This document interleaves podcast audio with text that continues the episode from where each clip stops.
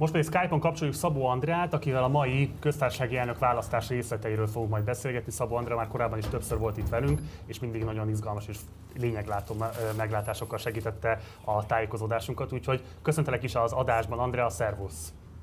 Szervusztok, üdvözlök mindenkit! Tudom, hogy nagyon kevés időnk van, ezért a lényegre akarok térni. Ma fog szavazni az országgyűlés a következő köztársasági elnök személyéről. Nem lesz nagy meglepetés, ezt nyilvánvalóan Novák Katalina fogják hívni az új köztársasági elnököt. Igen. Hogyan lehet értékelni azt, hogy a Fidesz, amelyet korábban folyamatosan a nőkkel szembeni lealacsonyító attitűddel adott esetben kifejezetten mondjuk így nagyon rossz, ez nem egy politikai terminus, de mégis mondjuk így, hogy maradi gondolkodással vádolták. Hogy most kifejezetten azzal lepte meg a nyilvánosságot, hogy kvázi progresszív módon egy nőben látta meg a köztársasági elnök következő személyét. Ez jelente érdemi politikai változást, vagy ez igazából csak egy látszatintézkedés? Az, hogy egy látszatintézkedése, vagy pedig érdemi változás, ezt természetesen ebben a pillanatban nem tudjuk. Ez majd attól fog függni, hogy Novák Katalin május 1-től hogyan fog majd működni. Valóban a köztársaság őre lesz-e, azaz őrködni fog az államszervezet demokratikus működése felett, vagy pedig úgy fog működni, mint egy nyugdíjas archeológus, aki a kiskertjében kapargatja a földet és keresi a csontokat, ezt ebben a pillanatban nem tudjuk. Én nagyon remélem, és miután Novák Katalin egy rendkívül felkészült, egy nagyon intelligens és kifejezetten magas képzettségű politikus, hogy az első, tehát a demokrácia őre lesz ebben a funkciójában, és meglátja azokat a helyeket, ami bőven adott egyébként az ő számára az alaptörvényben, hogy ö, megpróbálja a demokráciát őrizni, hiszen ne felejtsük el, hogy számtalan olyan jogköre van, amelyel nem éltek a korábbi köztársasági elnökök, Solyom elnök úrtól, tehát a Solyom elnök úr óta tartó időszakban, de ha most mégis Novák Katalin úgy döntene, akkor például népszavazást kezdeményezhetne, többször fordulhatna az alkotmánybírósághoz, és felszólalhatna a parlamentben. Tehát neki joga van bármikor felszólalni a parlamentben, olyan jogkörei vannak, amivel érdemi politikai tevékenységet lehet folytatni, és ez az, amiről elszokott a magyar társadalom. Azt gondolja mindenki, hogy a köztársasági elnök nem más, mint egy joviális, idős ember, aki lapozgatja a, a, a elétett papírokat, aláírja, legfeljebb fiatalokat, meg gyerekeket ölelget, és egyébként nincs más funkciója. De ez nem így van. Tehát az alap, a Fidesz által megszavazott alaptörvényben is nagyon komoly feladatai vannak a köztársaság elnökének. Tehát én azt gondolom összefoglalóan, hogy van tér Novák Katalin számára, és az, hogy most ő nő, ez ebben az értelemben szerintem kevéssé fontos, mint az, hogy milyen politikus lesz. Nem tartod elképzelhetőnek, hogy mondjuk esetleg éppen a, a nők miatt fog majd e, a fidesz szembe gondolkozni, hogy e, inkább lesz majd nő, mint Fideszes? Hát ha így lesz, az egy külön öröm, hogyha ő nőként is fog gondolkodni. Azt gondolom, hogy a női politikusokban több empátia van, mint a férfi politikusokban, és hát a háború kapcsán is többen vetették fel, hogyha ezeket az országokat női politikusok vezetnék, akkor lehetséges, hogy most nem háborús konfliktusban lennénk, hanem a női politikusok jobban meg tudták volna beszélni mondjuk egy fehér asztal mellett ezeket a dolgokat. Tehát én reménykedem abban, hogyha a női mi voltát is használja, de ezt nem tudhatjuk. Szóval ez, ez most még egyelőre egy olyan kérdés, amivel nem vagyunk tisztában. Novák Katalin eddig, tehát a politikusi pályafutása eddigi szakaszában kevéssé élt azzal, a lehetőséggel, hogy ő egyébként női politikus is, hanem inkább a politikusi eh, mi volt láttuk, és nem pedig a női mi volt át a, a, a tevékenységében. Ugye Novák Katalina a kormány családpolitikájának az arca, ami ugye Igen. alapvetően azt jellemzett, hogy inkább a tehetősebbeket támogatja, fölfele oszt vissza adókedvezményekkel, lakástámogatással és így tovább, és ez egy meglehetősen fundamentalista keresztény álláspontot is képvisel. Ez egy adalék például az, hogy tavaly nyáron Rómában azt a szervezetet, a Nemzetközi Katolikus Törvényhozói Testület adományozott neki egy Szent Mórus díjat, amitől nem, amelyek nem csak az abortusz, hanem úgy általában egyébként a fogamzás gátlást is elítélően, vagy eredendően gonosznak tartja. Az a kérdés, hogy ez az ultrakonzervatív családpolitika milyen mértékben működik, szerinted mekkora támogatottsága? Elképzelhető-e az, hogy Novák Katalin pont emiatt lesz kevésbé elfogadott a szélesebb nyilvánosság a társadalom szemében?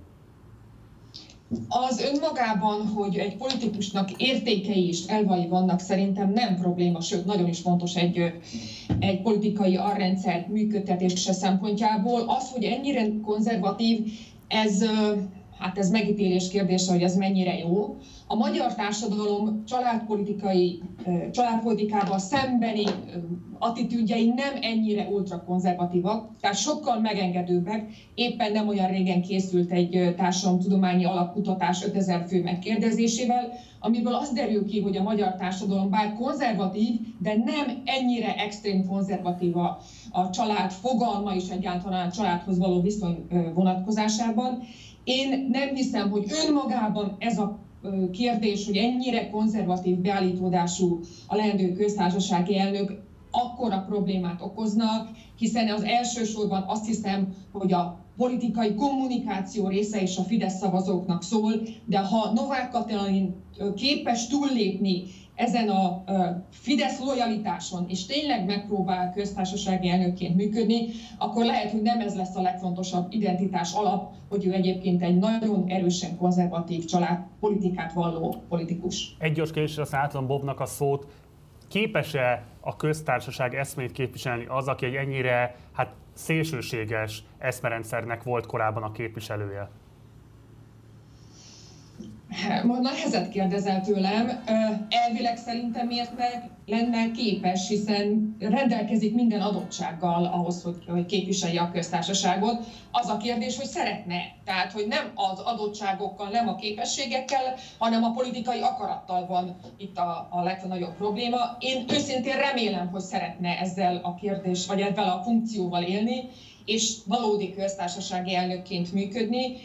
Nem gondolom, hogy, ne len, hogy, hogy olyan korlát lenne előtte, amelyik ezt nem engedné, és az eddigi interjúk, amelyeket adott Novák Katalin, azok nagyon biztatóak, mert ő azt nyilatkozta több helyen, hogy szeretne autonóm szereplő lenni, és ez csak pozitívum lenne a köztársaság működése szempontjából, amennyiben azt gondoljuk, hogy ebben az országban még köztársaság van, akkor egy autonóm szereplő most a fékek és ellensúlyok működése szempontjából is meghatározó személyiség lehet. Te, te el tudod képzelni, hogy ő mondjuk konfliktus, szóval én lehet, hogy tévedek, de hogy egy köztársasági elnöktől azt, hiszem, azt várom, hogy, hogy hajlandó legyen konfliktusokat is vállalni mind a két oldallal, és nekem úgy tűnik, hogy, hogy egy személyes csodálat van Orbán Viktor felé, és, és egyelőre én inkább arra tippelnék, hogy a lojalitás erősebb lesz, mint, a, mint esetleg a konfliktus vállalási Igen, de, de ezek tippek és ezek a korábbi időszakból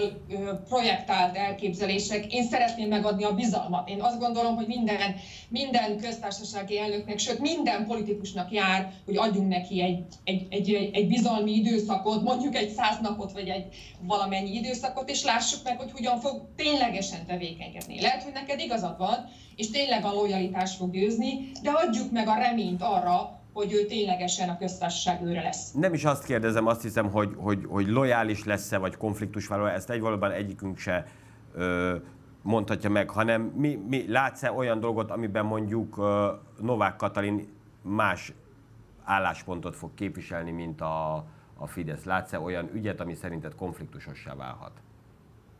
Például lehetséges, hogy nem a családpolitikában, de mondjuk a zöld politikában adhat egy új irányt a szegényekhez való viszony vonatkozásában adhat, tehát a családpolitikán túli szociálpolitikában adhat egy új, új, új irányt a, a, a Fidesz politikájának. Én azt gondolom, hogy akár az ifjúságpolitikában is adhat egy új, új irányt. Ne felejtsük el, hogy ő korábban mondjuk az ifjúsággal foglalkozó államtitkár volt, tehát azért lehetnek olyan területek, ahol önálló véleménye rendelkezik a köztársaság leendő elnöke, úgyhogy én nem zárom ki, hogy lesz azért néhány meglepetés, és általában a demokratikus működés, tehát az államszervezeti működés vonatkozásában is lehet, hogy ő többször fog majd az alkotmánybírósághoz, vagy pedig megfontolásra visszaküldeni jogszabályokat. Szóval én azt gondolom, hogy van neki tere, és még azt sem tartom teljesen kizártnak, hogy ő komolyan fogja venni a saját szerepét. Tudom, hogy el kell engednünk, Andrea, azonnal meg is tesszük ezt, de muszáj még legalább csak két mondat erejéig kitérnünk Jó. az ellenzék köztársasági elnök jelöltjére, Róna Péterre. Ö, nyilván szimbolikus az ő jelölése, szimbolikus jelentőségű az, hogy ő felszólalhat most majd a parlamentben, de azért talán mégsem kell ezt lekicsinyelni, mégiscsak van ennek azért valami fajta jelentősége. Mit vársz az ő beszédétől, és szerinted pontosan milyen előnyei vannak annak, hogy az ellenzék annak ellenére jelölt köztársasági elnököt, hogy tudja jól, nem fogják megválasztani? Én ezt egy nagyon fontos lépésnek tartom. Azért, mert egy alternatívát tud bemutatni a társadalom rendkívül széles nyilvánossága számára, ez gyakorlatilag mindenki számára, aki egy kicsit is nyilván, ö, figyelemmel kíséri a politikai kérdéseket, és az a helyzet, hogy ez az a pont, amikor még a ö, közszolgálatilag nevezett nyilvánosság sem tudja kizárni, hogy egy ellenzéki hang bekerüljön a saját nyilvánosságába. Tehát Róna úr meg tudja az alternatívát mutatni ebbe a rövid 10 perces beszédében, amit az ellenzék szeretne felmutatni a társadalom számára, és szerintem még ennél is fontosabb, hogy be tud kerülni egy zárt nyilvánossági szerkezetbe azzal, hogy ő felszólal és elmondja a saját gondolatait. Tehát ha már csak ennyit el tud írni, hogy 10 percen keresztül hallanak az emberek ellenzéki gondolatot, ez már önmagában szerintem egy nagyon fontos előny. Nem beszélve arról, hogyha ő ténylegesen beszél mondjuk a demokrácia leépítéséről és arról az új irányról, amit mondjuk tegnap a Márkizaj féle programismertető során megismerhettünk, tehát ugye nagyon későn volt, tehát az emberek többsége erről még nem hallott. Szabó Andrea, nagyon szépen köszönöm, hogy rendelkezésünkre álltál, gyere majd máskor is. Szervusz, minden jót neked! Köszönöm szépen, szervusztok! Szia!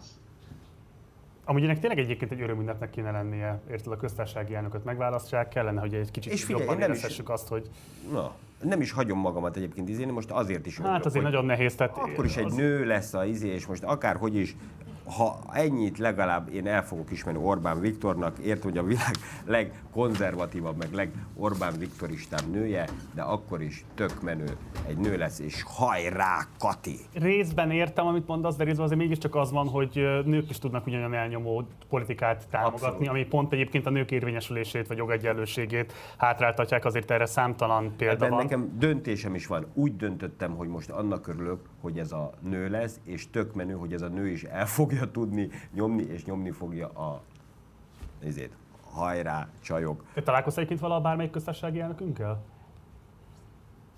Nem, az Iványi Gáborral már találkoztam. Hát ő még jelölt sem lehetett sajnos, igen, de valóban. Én egyszer találkoztam Gönc Árpáddal, képzel, vezet, vezettem egy beszélgetést még egy gimnáziumban, akkor meglátogatott minket. Menő vagy. Ah, az menő volt, az nagyon menő volt. Jó, folytassuk akkor egy hír összefoglalóval. Legalább 35 ezer civilt menekítettek ki szerdán több ostromlott ukrán városból, közölte ma hajnalban az ukrán elnök. Washington szerdán ismételten nemet mondott Lengyelország MiG-29-es vadászrepülőgépére vonatkozó javaslatára, és egyértelműen elutasította ezt a kezdeményezést. Hernádi Zsolt, a MOL elnöke szerint van elég benzin az országban, pillanatnyi logisztikai gondok vannak, Zárójelben azért sokat elmond, hogyha a Nemzeti Olajtársaság elnöke kell, hogy kiálljon és megnyugtassa az embereket, hogy lesz elég olaj. Én azért kicsit aggódnék.